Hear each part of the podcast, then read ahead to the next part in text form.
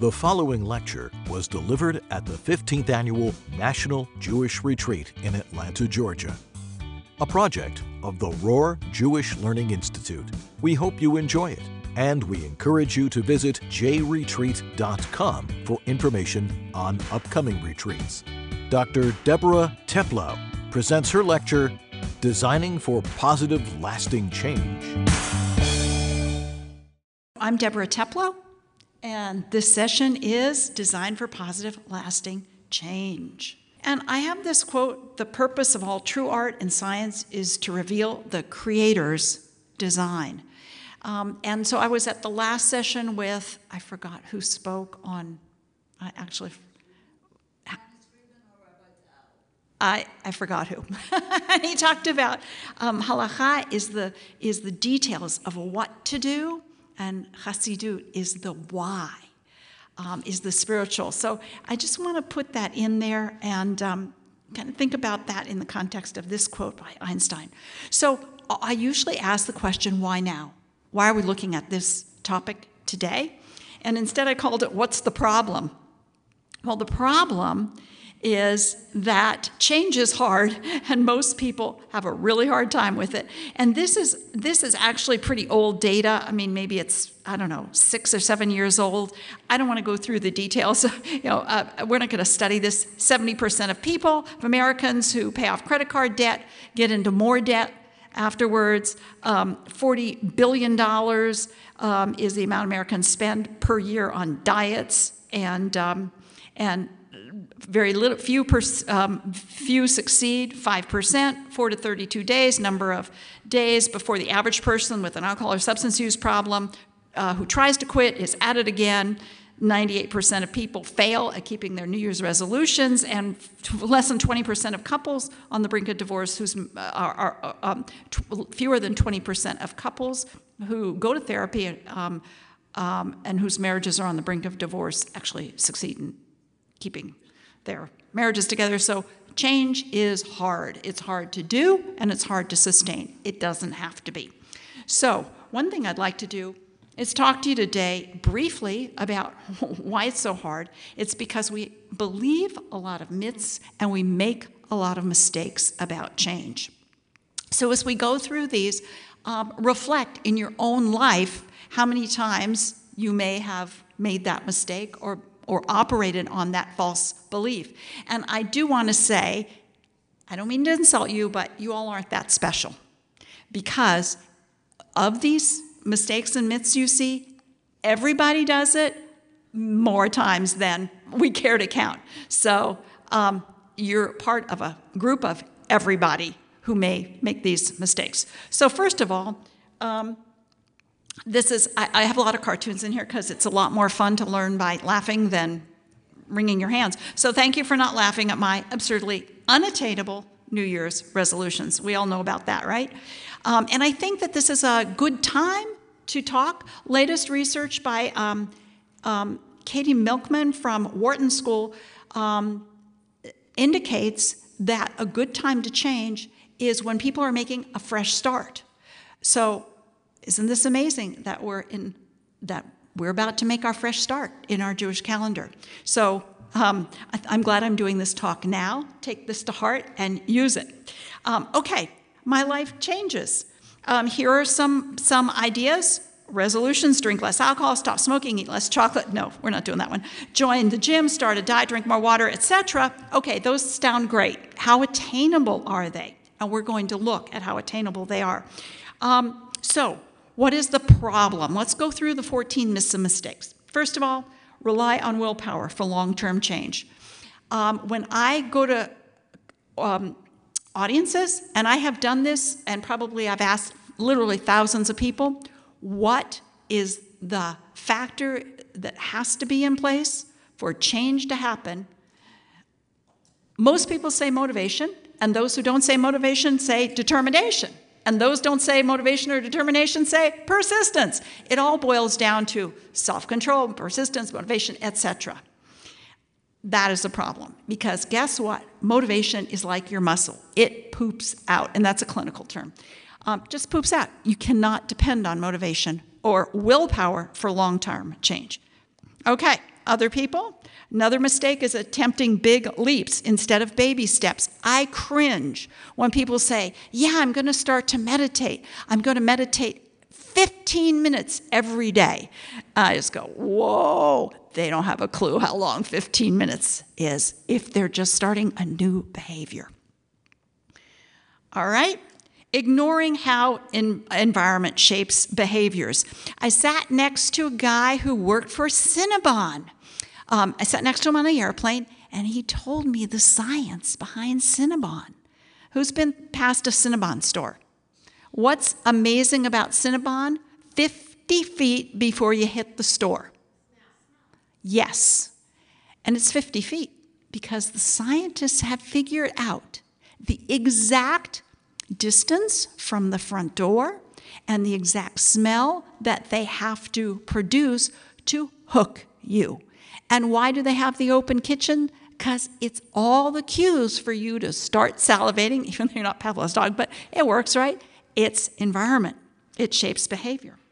Trying to stop old behaviors instead of creating new ones. And we will talk a little bit about how to stop old behaviors. And I think that that um, is a really important point to take um, into account and to really pay attention to. There's lots, lot, people wring their hands, uh, how do I break the bad habits? How do I break the bad habits? Bad habits are really hard to break, so we will talk about a solution a little bit later. Blaming failures on motivation. Again, it goes with I don't have enough motivation. What does it take to change behavior? I need motivation. Ah, if I failed, it's because I didn't have enough motivation. Underestimating the power of triggers. That's the Cinnabon smell for you. Uh, I'm not. I'm going to stick to my diet. Nothing will take me off my diet. Yeah, try 50 feet from Cinnabon um, believing that information leads to action. I work a lot with um, people who work in public health, mainly clinicians and social um, service professionals. And I cannot tell you how many times, it's probably 100% of the time, when I tell a public health um, person, um, you know, we, we, um, we think if we just provide ICE information, communication and education, people will change. But how, you know, how much, um, how much does that work? After all, in every box of cigarettes, it tells you smoking kills you. Um, and people laugh, thinking, oh, as a public health person, a lot of public health, unfortunately, is information, education, and communication. Communication is big billboards. It's not enough. It's important, but not enough. Focusing on abstract goals more than concrete behaviors. Another really, really bad mistake we make. Who wants to be healthier? Yeah? Who wants to be in better shape? That is not going to that is not going to help you get to it though. It's important, but when you depend on I'm going to get healthier, it's not a discrete behavior that will lead to change and people focus on that abstract goal. All right seeking to change behavior forever, not for a short time. Who's ever sworn to themselves, I will never eat as much chocolate cake as ever again as I did at that simcha or you know i don't know if people drink a lot. Maybe Purim i had such a hangover. I will never do that again. And what happens? Forever is a really really long time. Um, i will give you my email address. I'm glad to share the slides um, assuming that behavior change is difficult, like pushing a donkey. Yeah, it is difficult unless you use effective strategies. Change is possible. Um, believing they aren't good at it and can't succeed. I'm just not good enough, you know, I can't do it, and that's it, so why try? Um, assuming that there's one best way to do something. I was stuck in the airport for a long time with a bunch of people, and there was a fellow from India who swore that yogurt was going to save the world, and he insisted everybody, everybody, everybody has to eat yogurt every day because that's the way that you'll get healthy. And I thought, hmm, well, he hasn't talked to too many um, Ashkenazi Jews with lactose intolerance, or people from Africa, or Asians, or anybody with a casein allergy. I get both. Um, yeah, so there's, you know, there are multiple ways to skin a cat. Um, another mistake we make is insisting that because you failed before, you'll fail again. You are a loser. And what I like to say is it's not failure, it's just rehearsal. We'll talk about that a little bit. Um, also, thinking that change happens as a result of an epiphany or just do it. And I think that there are a few things that um, I wish I could wipe out of the vocabulary. One is just. Just do it. The other is how does that make you feel? I work with a lot of behavioral health clinicians, a lot of therapists, and that seems to be the go to. And I'll tell you what the problem with that is. How does that make you feel? Is that there is no agency there. There's no actor in charge of the action, and that is you. So, um, very important. And there's some other um, questions to ask instead of that, um, which I might talk about tomorrow. So, behavior change is not a matter of just dream big. It's not a matter of just follow your heart. Um, we, I have enough um, graphics, and I'll confess why I added this graphic because I think it's really cool. I think it's really attractive. That's why I have it up there. And you know, people say, "Oh, follow your heart, just do it." Those are okay, but they are not effective strategies for lasting change. There's also the what if we don't change at all and something magical happens? I don't think so. All right, so we have to think different. And the fact is that change is a process that you can design for. Um, it's not about luck, it's not about dreaming big, it's not even about having enough motivation. Those are all part of a whole equation, and it's not a, oh, it's about using the right tools and systems to engineer change so that you can make change easy and you can make change sustainable. So that's what we're going to look at. So, how does change happen?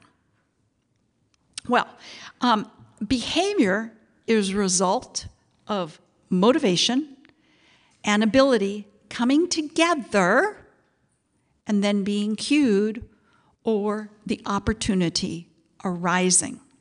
And this is an adaptation of BJ Fogg's behavior, Fogg behavior model. And I will show you a little bit more of how we're adapting it. This is something that my partner and I are working on right now. So um, it's not quite ready for prime time, but I wanted to share it and also get some feedback from you about it. So, so we have the y-axis here, and here's no motivation at all. And I'm sorry that somehow this slide didn't transfer over through the projector. There's no motivation here and here's high motivation. This is the, the motivation axis, axis. Ability, something's hard to do here or easy to do here. Now, when something is um, very hard to do and we have no motivation, here's the sad face behavior change does not happen. It won't. You cannot not be motivated and also have something super hard to do. Okay? If you hate running and somebody says, let's go on a 10 mile run, it ain't happening. However, as you gain motivation and the, you have greater ability, meaning a thing is easier to do, then the likelihood of change or behavior kicks into action. This is called the activation curve. So when you have adequate motivation, let's say you have some motivation, and you have some ability, you've crossed this curve, and the gold star is where behavior change kicks into action. So recognize that motivation and ability can be traded off. If you have tons of motivation, then the thing can be hard to do um, you don't have to have a lot of ability. If you don't have a lot of motivation, then you need to have a lot of ability. And the way to control ability is to make something easier to do. So, if motivation isn't all there is, then what is there? Well, motivation is critical, but it's not the only thing. The desire to act is part of the puzzle, but there are a lot of other factors that go into change. Now, I'm not going to go into all of these. Um, as I said, you can have my email address. I'll send you the slides. I'll share the slides with you, or maybe we can put them on a website. Um, these are 17 um, factors that do drive behavior change. And these factors are developed from a list um, that is, um, is, from Hans Mosler. He is a um, Swiss researcher who's been working uh, on global health and behavior change, and he identified these 17 factors as promoting behavior change. So it's not just about um, it's not just about motivation. Um, and I'll show you how that all comes into play in just a moment. But first, I want to go back. Woohoo! And I noticed how to do that. All right, I want to talk about goals and outcomes. Because in addition to motivation, who's heard of SMART goals? Anybody heard of SMART goals? A lot of people have heard of SMART goals. Specific, measurable, attainable, realistic, and time time bound or time limited, time oriented. Um, I actually have a blog called Smart Goals Aren't That Smart and How to Make Your Smart Goals Smarter. Um, but we talk about goals. What do you need to change? Is the first thing. You got to be motivated, right? And then you have to have goals. Am I right? Does that sound familiar? Yes? No? Yeah. Nod your head so I know that you're, yeah. Okay. I want to propose something else, something that is, is what sustains motivation and also what can help catalyze or catapult you into motivation. And it is not your goal. A goal is like chapter two. It might even be chapter three or four, depending on how you work it. But it's not the first thing. The first thing is your dream. What difference will it make in your life? It's the outcome. And I've worked with a lot of healthcare clinicians, especially in primary care. And I had one physician who was head of occupational medicine for the largest hospital in Thailand. And she was really just agonizing over how to get her patients to change. And she had these patients, they were employees, and so she saw them for many, many years over a long span of time.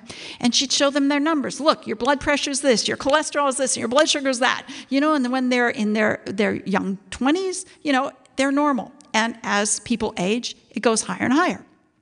It doesn't have to, but that is a phenomenon that is happening.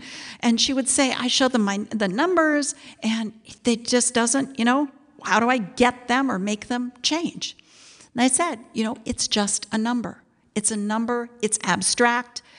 Um, what makes a difference is, is the difference losing weight or, or, or bringing the numbers down will make.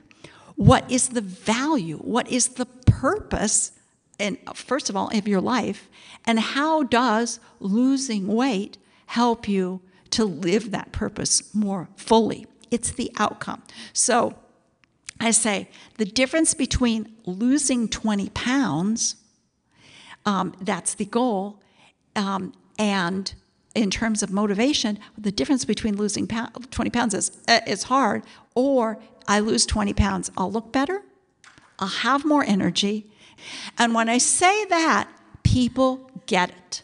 Remember, Bill Clinton was quite heavy, and then he went on an all vegan, low fat diet, and he loved his burger and fries. That's what he, I think he's famous for.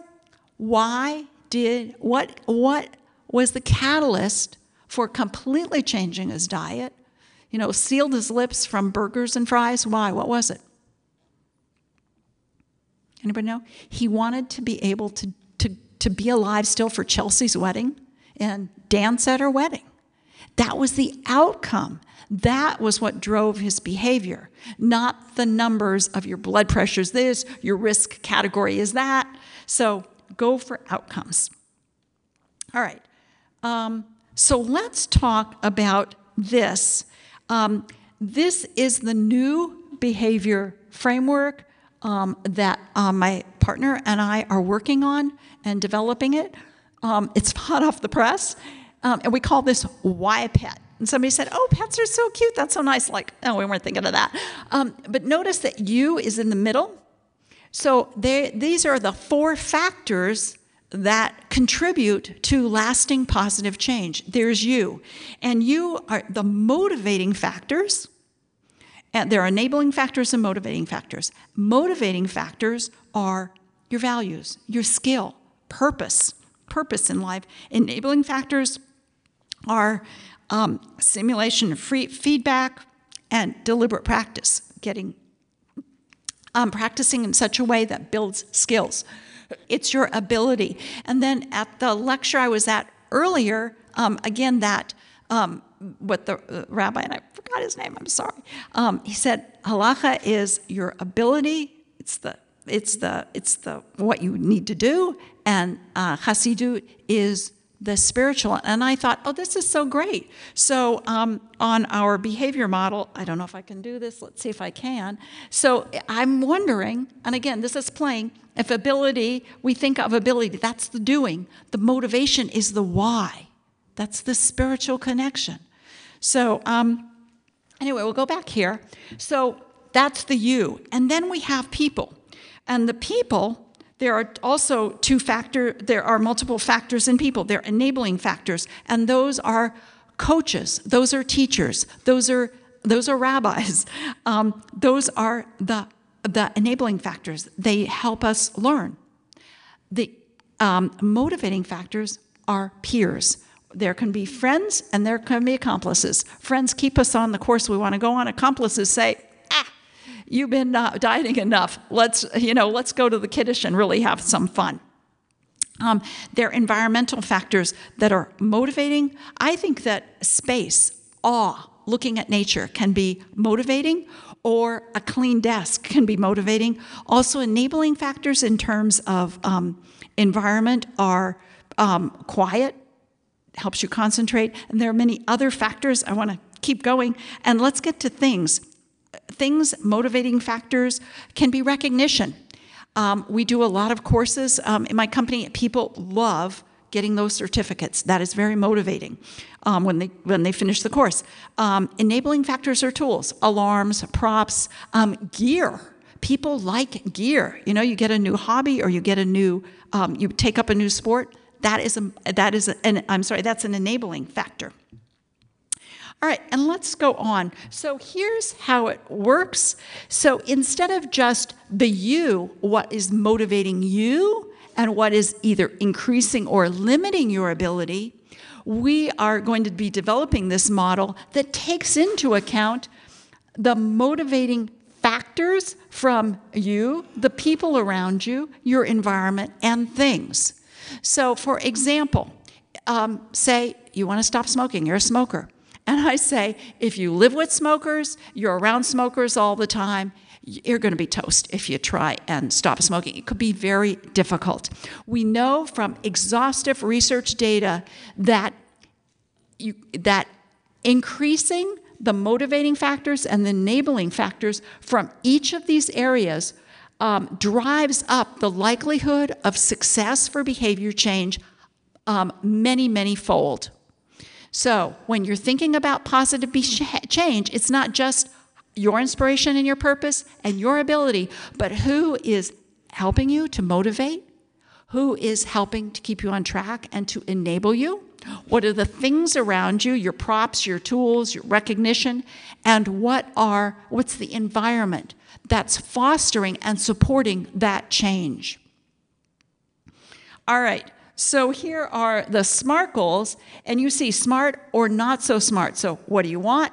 How will you know when you've reached it? Is it in your power to accomplish it? Can you realistically do it? And um, what exactly or when exactly are you going to do it?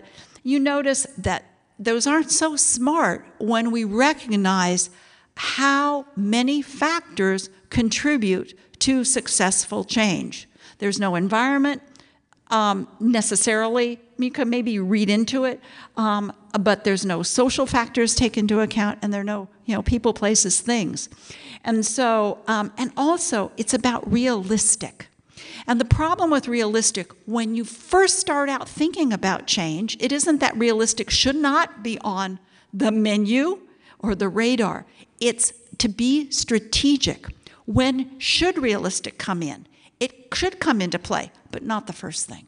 Dream first. If you don't have dreams, then you're going to constrain yourself to only what you think is realistic.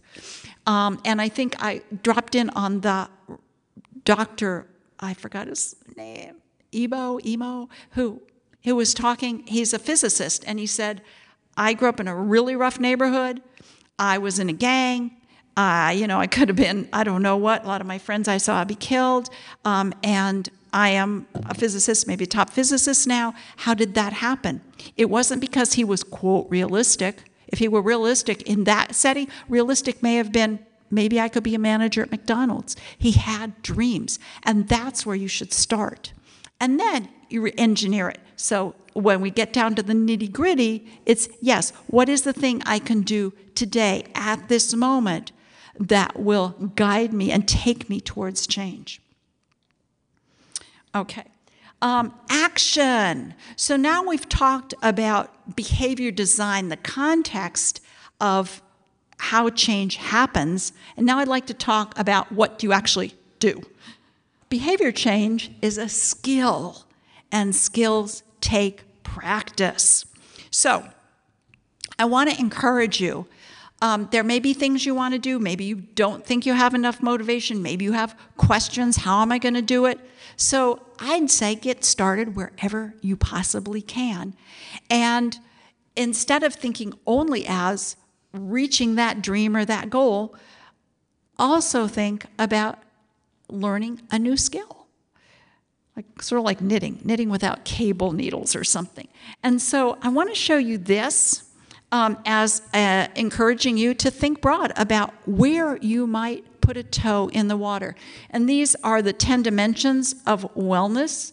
Um, there are enabling factors and there are motivating factors in here. And um, this is um, the 10 dimensions that my institute, Institute for Wellness Education, has defined. It is a synthesis of um, different models from the CDC, the World Health Organization, SAMHSA, the Federal Substance Abuse and Mental Health Services Administration, and the U.S. Department of Defense, who has a very sophisticated um, wellness department. And so we took all of those and synthesized them to um, create this. I actually had students um, developing mnemonics so they could remember all of these 10 dimensions. So, what I want to encourage you to do is to think where can I start practicing the skills of behavior change? Any of the dimensions will do. And also, one success leads to another success. We call that the success momentum. It has a ripple effect. So I say gain a toehold or a handhold or a toehold wherever you can. And how does it apply? Go from strength to strength.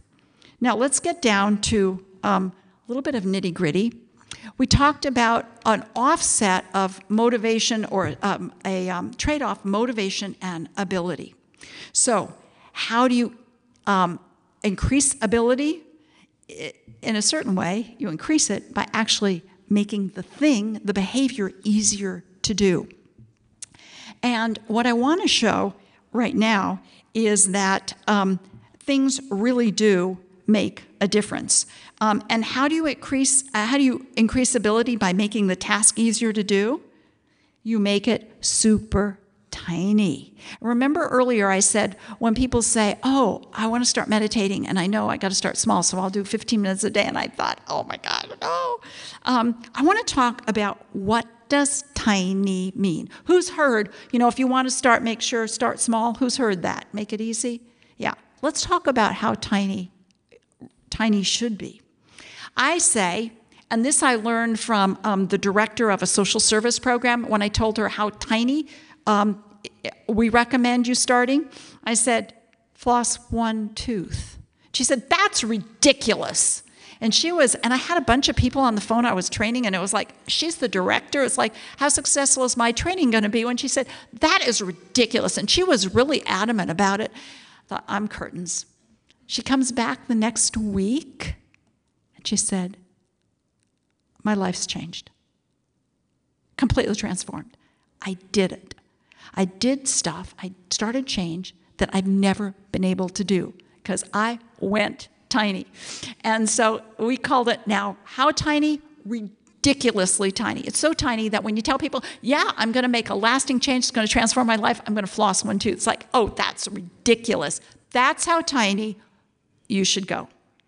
So there are two ways to start. You can either take a tiny version, floss one tooth, take one bite of a carrot, do two push ups, or take one deep breath. You want to start meditating, you want it to be a lasting behavior change, one breath. You want to start saying brachot? Start tiny. One bracha for one thing. Um, that's tiny version, or you can do a starter step. So, starter step is the first step in a multi step process. It could be I want to eat healthier. Put an apple in your backpack or put out the dog food. Um, the dog food, oh, sorry, I'm sorry, no wonder you, yeah, there it is. Put out the dog food. That is actually a variation of what a student said. Um, she had a grandson who had a Komodo dragon, some kind of monster iguana, and the kid would forget to feed it. And so she said, okay, and uh, apparently this thing was this monster animal was in the kid's room so he thought okay well if i bring the food into the room and after I put on my PJs at night, I'll put the lizard dragon's food in the bowl. In the morning, when I'm too busy to go to school, um, it'll already be done. So after he put on his PJs, he put the food in, and then it was done. Um, it worked really well, and I thought, I don't know, I better change it just to dog food. A lot more people can relate.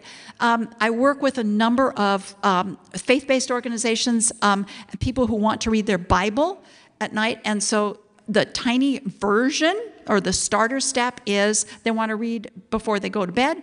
After I get into bed, I will pick up my Bible. And you know how, how many people have had the experience? It's the getting started that's hard. Once you start, no problem. You can continue, right? Who said, I don't want to walk a mile? You start, it feels good. You do it. That's the magic of the starter step. Make it ridiculously tiny. Okay, does tiny really matter? Um, well, think about a pebble in your shoe. Who's had a pebble in their shoe and couldn't walk, right? It's killer. Tiny matters. Or a burr under the saddle.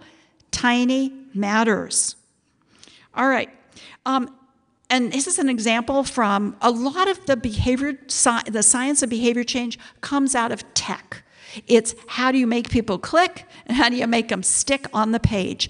So this is an example of um, small changes that make big rewards. So on the control, this was an experiment.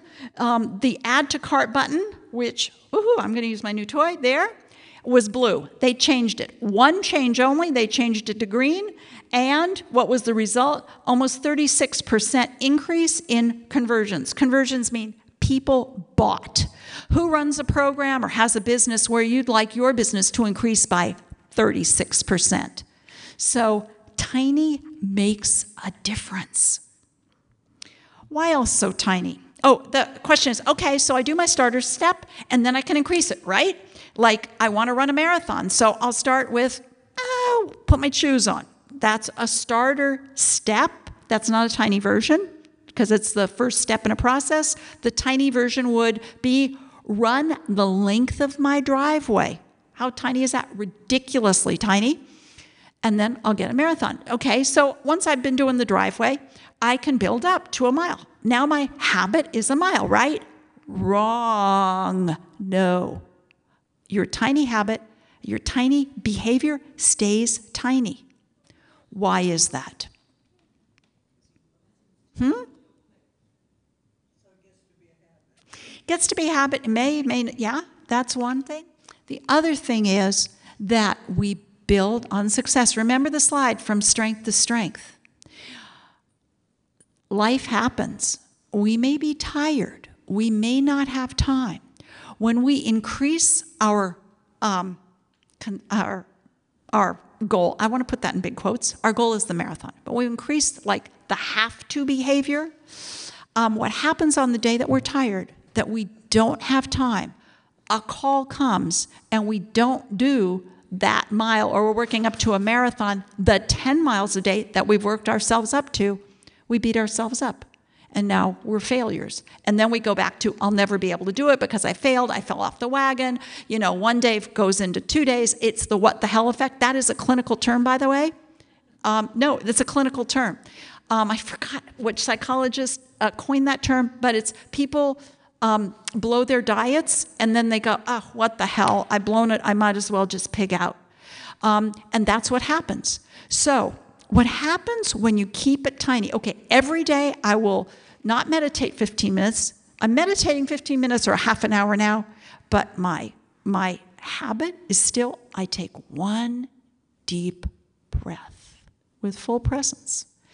On the day that I'm tired, on the day I don't have time, on the day the kids have to be driven to the orthodontist or I need to make a phone call, talk to Zalman and for, for hours about behavior change. I can still do my one deep breath with full presence, and I can give myself the gold star, which is the recognition. And remember, that's the thing, that's a motivating thing. That is the reason to keep your original behavior small. So you never beat yourself up, you can always reward yourself. It doesn't mean you can't do more. It means after I take my one, full, one deep breath with full presence, I can do more. And guess what that's called? Anybody know? Extra credit. It's called a bonus. I pat myself on the back. I got extra credit. All right? You can always earn extra credit, but you don't beat yourself up. All right. And so, what do you do? There, celebrate, savor, and appreciate your success every time. Our brains are wired for pleasure. And so give yourself pleasure by savoring, by celebrating, or by, uh, by, by appreciating. You can do it physically, give yourself a pat on the back. You can do it verbally, yes, or you can do a combination, which I just did, yes. Um, that wires your brain for success also. Okay, this one I call the dunk of the delight, and um, I added that only because imagine um, being being a kid or even a grown up having baby marshmallows and having that as your hot chocolate mug and throwing the marshmallow in. I think that's just so cool. So think about you know that experience. I mean if you visualize it actually what i forgot i realized is my props. I have these neon puff balls usually i have a bunch of cups and i actually have people throwing these neon puff balls into the cup and seeing what the reaction is. And i actually had I presented at the new jersey um, prevention network summit. I had 500 people in the audience. I said okay we're all going to learn about savor and about celebration. So everybody got cups. Some people were on teams and they all had their cups and these neon, silly little fuzzy puff balls. And they were all doing it. And the crowd got out of control. Everybody was having so much fun and laughing and they were having the greatest time. And then I was standing there, 500 people. I'm going, oh my gosh, how am I going to get people back to their seats listening to me? That was the most panic I've ever had for any talk I did, and it was true panic. Oh my God. Anyway, they did get back. Um, so just savor. All right. Um, this is a quote from Mary Oliver. Uh, many people know it. I just learned this quote um, a couple years ago, and I, I, I love it. Instructions for living a life pay attention, be astonished, tell about it. Um, and uh, yeah, I think maybe there's, I don't know, we'll have to think about a Jewish way to do that. To, but um, let's take that as a, uh, as a prompt and think maybe a Jewish version of that. All right, let's talk about how to break bad habits.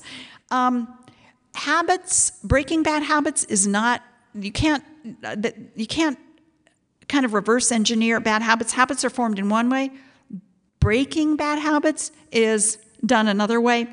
Um, and the one thing I will suggest right now, there are a number of different ways to approach bad habits. Um, but I would say first is think about the difference. Well, first of all, is what do you want instead of the bad habit? I think it's really, really important. So many times we say, I don't want to be stressed anymore. Who's ever thought, I don't want to be stressed anymore? Anybody? Um, I don't want to have conflict in this relationship. Who said that?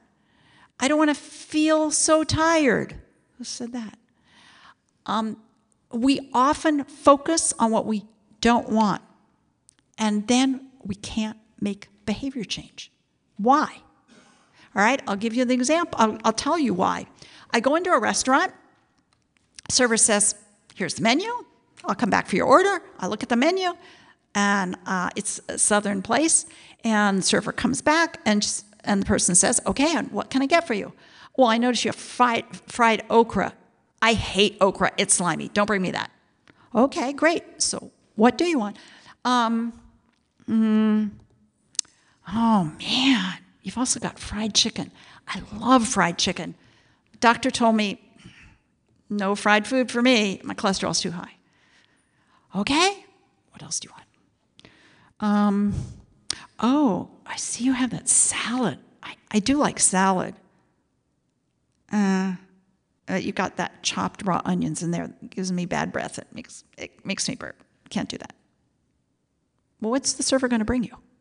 Server can't bring you anything until they know what you do want. So when we're talking about behavior change, we don't be so tired, we don't want to be so stressed, we don't want to have the conflict in the relationship, we don't, don't want to be so fat, so out of shape, whatever it is.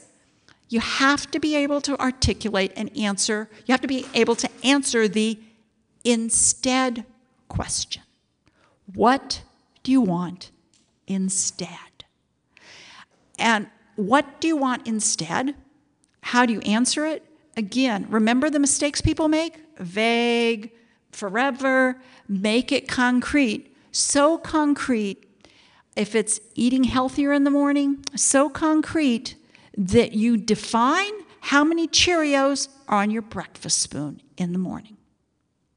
Number one, for breaking bad habits, know what you do want. Know what difference it would make to you. What difference would it make to you not being so tired? What would you be instead?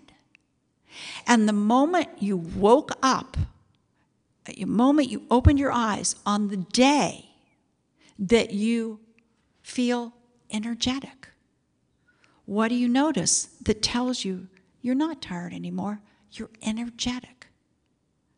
That you, how on that day when you're energetic, when you have a clear mind, when you feel enthusiastic about the day, when you feel like you can conquer everything, when you look forward to work on that day, when all of that is present, how, what do you notice yourself doing as you brush your teeth? How, is, how are you when you are filled with the kind of you that is that has the presence of the stuff you do want, how, what are you doing in your day that shows that? That's one way. So it's instead of the bad habit, what do you want? What difference will it make? When you don't have conflict in the relationship, what will you have instead? I'll have peace. I'll have love. I'll have support. And what difference will that make? I'll feel like life counts that I count to that person and that that person counts to me? And how will you notice? What will tell you that you count for that person and that that person knows that they count for you? I'll smile at them the first time I see them. And when you start thinking that way, by visualizing it, because that's the only way you can answer that question, you start to live the change. So that's one way to break bad habits. The other way is to do something different, is substitute. That's probably the, uh, one of the easier, once you've taken care of what do you want instead, what difference will it make, how will you notice, is substitute. Um, we uh, have worked with teenagers quite a bit, and one student who was um, on a wrestling team decided he would eat better, gave up his bad habits, of eating. Um, and he started to, instead of eating donuts, he would eat apples. And after about a month, he said, I never realized how sweet apples are. I love them. It was pretty cool. And then students on the wrestling team, his wrestling team, started coming to him and saying, You're so much happier and you're so much healthier and you're doing better. Show me how are you doing that. Pretty cool. All right, so new behavior instead of old. And I want to just share this idea with you that work, you know, we say, well, does it work? Work is not enough when we're talking about behavior change. I'll give you a super simple example. Um, years and years ago, I went to an acupuncturist for something, and um, they said, okay, they did the needles, they did a bunch of other stuff, and they said, and take these Chinese herb. Plus, you need to eat um, a lot of really rich, um, rich broth. So get some pork bones, like pig's feet, and boil it for a long time and eat it. Okay, that works, right? No, yeah, it, uh, it, it works, works perfectly. It'll work perfectly. I don't have any question. Does it fit with my values? Well, not if I keep kosher, it sure doesn't. So, when you're looking for a solution or a behavior change, and whatever you're doing to make that change, whether it's the environment, the people you're hanging out with, the things you're using to make that change, or you yourself reflecting, make sure that it not only works to deliver the results you want, but that it fits with your values, with your interests. Yeah, I like music, but I hate playing the piano. I want to play violin. Instead, actually, I ran away from home when I was 12 years old because I was playing cello, violin, and piano. I hated the piano, and I told my mom, I, wanna, I don't want to play piano anymore. She said, Well, you can give up violin or cello, but you can't give up piano. So I ran away to my grandmother's house three blocks away. Eventually, my mom, after a day of my having run away from home to my grandmother's three blocks away, did let me give up playing the piano. Um, so that is the, it didn't fit I love music, but it didn't fit with my values, my interests, and my preferences. So your two year old has to get dressed because they got to get dressed. It works to put on clothes to go to nursery school. The fits is do you like blue or green? So that's one important thing. So here's a quote from James Clear. He is a fantastic writer, author of Atomic Habits.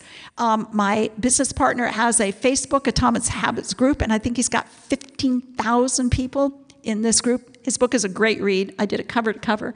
He says, Does this behavior help me become the type of person I wish to be? Does this habit cast a vote for or against my desired identity?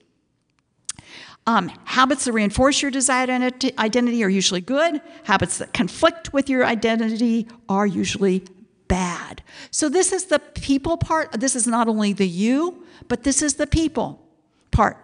The people who are enabling and motivating. So, are they teaching the right thing or the wrong thing? That's enabling.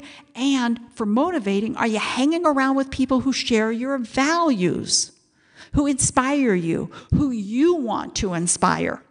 That's the identity piece. So, um, how does this all come together? Well, uh, life is about, at least I think, life, learning new behaviors is about experimenting. So, I encourage you to be not only the scientist, mounting experiments, try new things, see how it works for you, but try it on yourself. So you are both the scientist, developing these experiments, and the subject and be curious instead of certain. I think it's so important. Um, and there's a lot of, uh, I think in this climate, there's a lot of certainty when we should be curious. Curious about ourselves and curious about each other. Um, another thing is practice. Behavior change is a skill. So practice it. And practice it. Remember, I, I showed you the diagram of 10 dimensions of health. Choose something that is easy, not hard.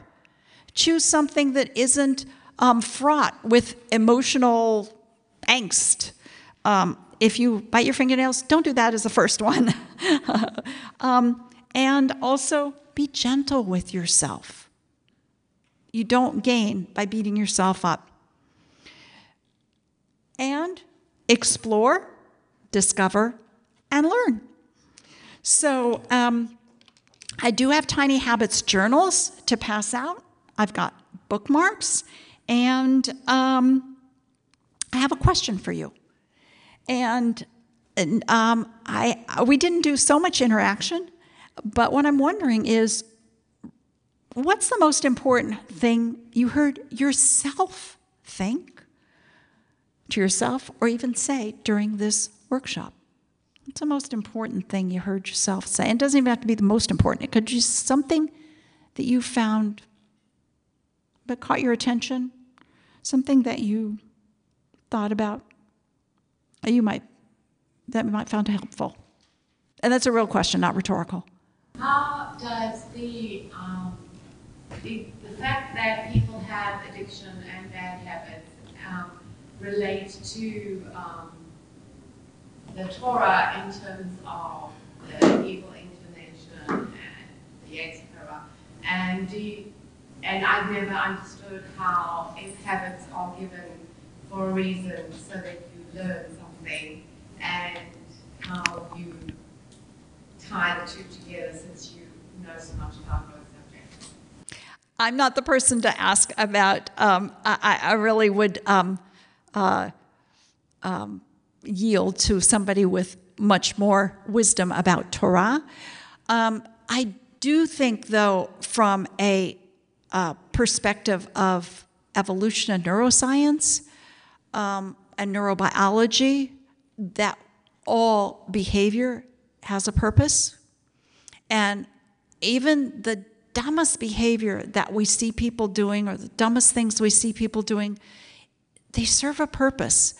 Um, we are all, you know, we have a three part brain, and the brain stem is our animal brain, and that keeps us safe. You know, it's the uh oh, walking down a, dark street at night, we, you know, we hear something, that's the uh oh brain. It is always on, it is always scanning for danger and, and keeping us safe. So, you know, we. Per- I have one simple. The whole popular science about rewiring the brain and the synapses and the 21 days and the habit. Oh. Do you buy into all of that? No, I don't buy into the 21 days. No, life's a lot more com- we're, we're humans. We're a lot more complicated than that.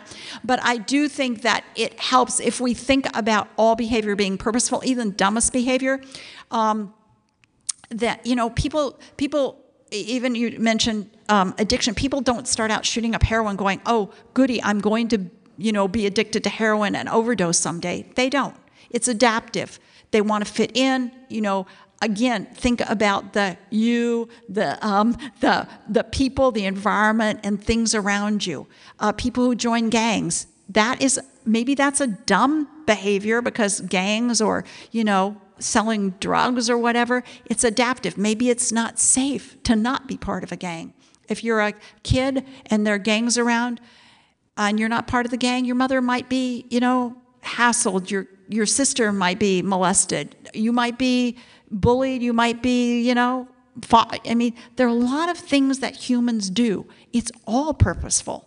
It may not, in the end, it's adaptive initially, maladaptive later. So that, if you think about that, it helps you be much more empathic for people. And I think that's important. We cannot change. We can't change ourselves. We can't change the world unless we have empathy. And I think that's the greatest gift you can give someone. And I'm getting teary. Um, uh, um, yeah. Um, it, I just have to tell you how important it is to be understanding, to give people space, to have empathy, and um, to hold out hope and hold out a dream for yourself and for everybody around you. Um, and you may find a little bit more out about my tears right now, but later. Yeah, it's just uh, when you showed the uh, the graphic of the baby's feet, baby finger, baby steps, and Oh, yeah. something somebody said, which is basically that you can learn a lot from a toddler who's learning to walk because they fall over all the time. It never occurs to them, oh, I've fallen, I'm now going to lie here and never walk again. They just get up immediately and start walking, and they feel really great when they take one simple step. You know.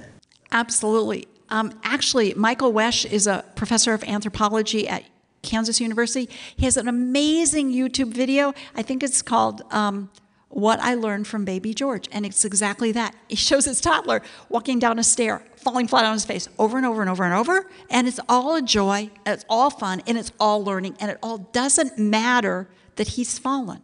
He's engaged. And he's, yeah, he's engaged. That's Let's Talk. Uh, there's my email address. It didn't quite come out. It's dteplow at instituteforwellness.com. Um, there's my website. There's one of my websites. Um, have another one.